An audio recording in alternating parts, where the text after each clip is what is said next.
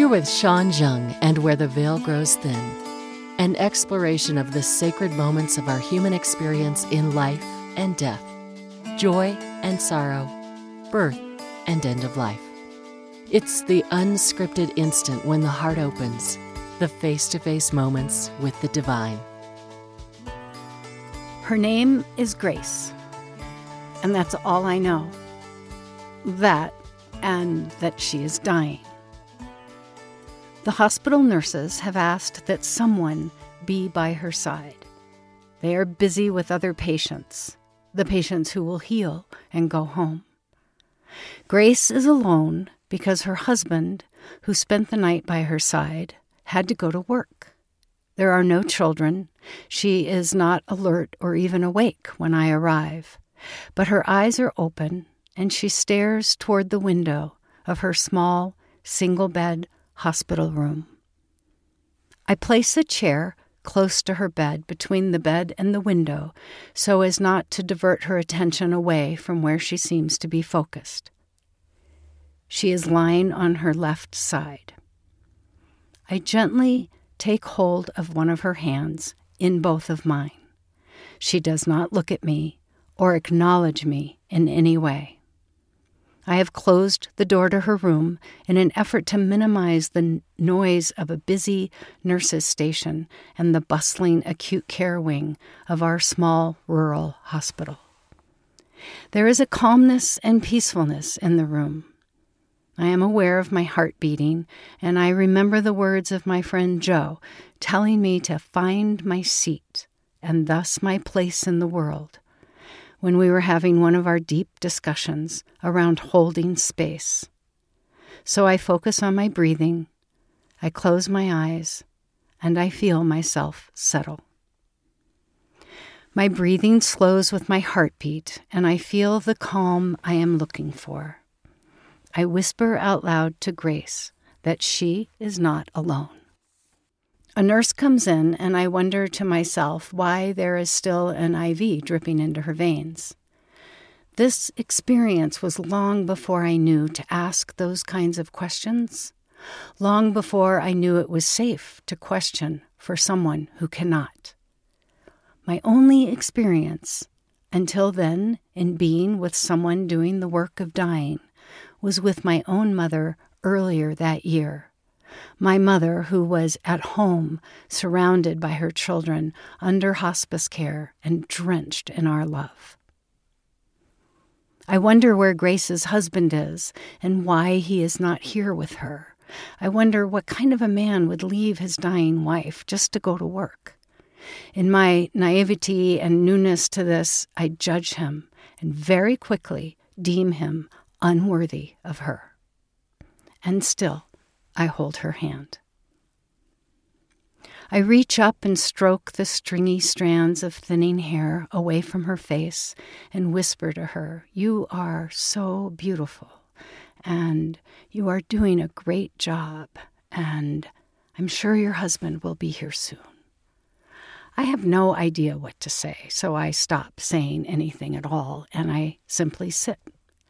I am reminded of being with my mom, the laughter, the crying, the telling of stories, and the times of revered silence. I am reminded of my mom's confessions to us all of her near-death experience 35 years prior to her dying. Her telling us that the feeling was one of pure love, and I feel curious to know what is happening inside Grace. But none of this is spoken of. I am quiet, and Grace is quiet, so I hold her hand.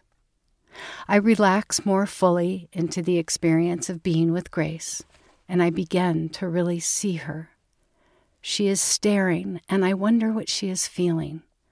I wonder what it must be like to be dying. I wonder how much she knows and whether she is really even still in the room. Time passes and the sun moves to the other side of the valley.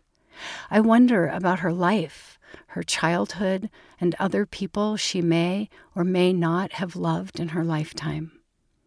I wonder if she has known love safely, if she has had a good life, or one filled with regrets and disappointments.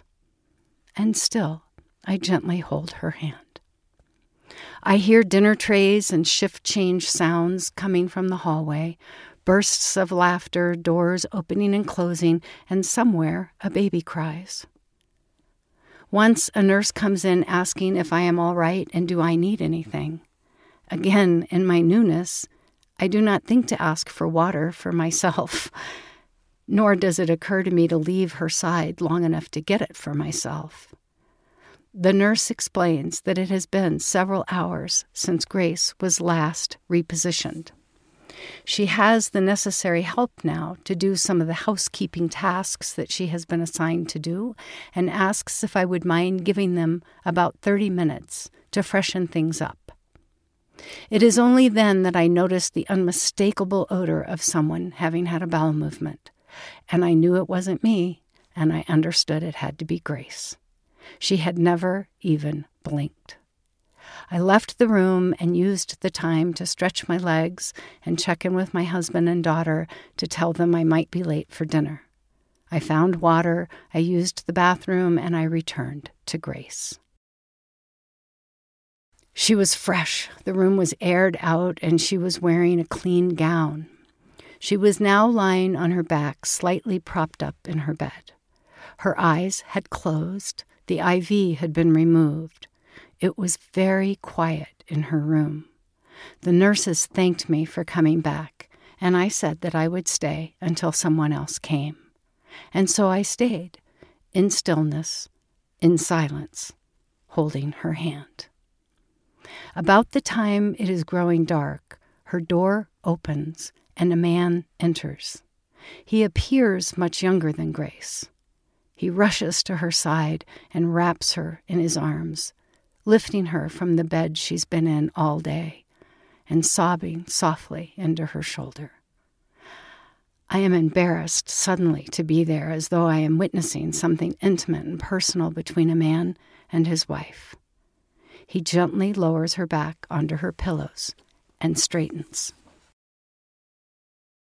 He wipes tears away from his eyes, and I notice that his hands are large and dirty.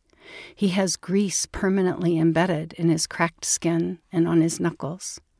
He no longer looks young. His clothes are worn and ragged, but clean. He has a look on his face of someone in desperate and lonely pain. I rise from my chair and indicate that he may take my place, and as he does, I place her hand in his, briefly laying my own hand, the one that has held hers for the past 5 hours, softly on his shoulder, and I know my time with her is over. Grace dies that night, in those quiet wee hours when the earth is standing still and the heavens are alive with starlight and love, with her most worthy and loving husband holding her hand.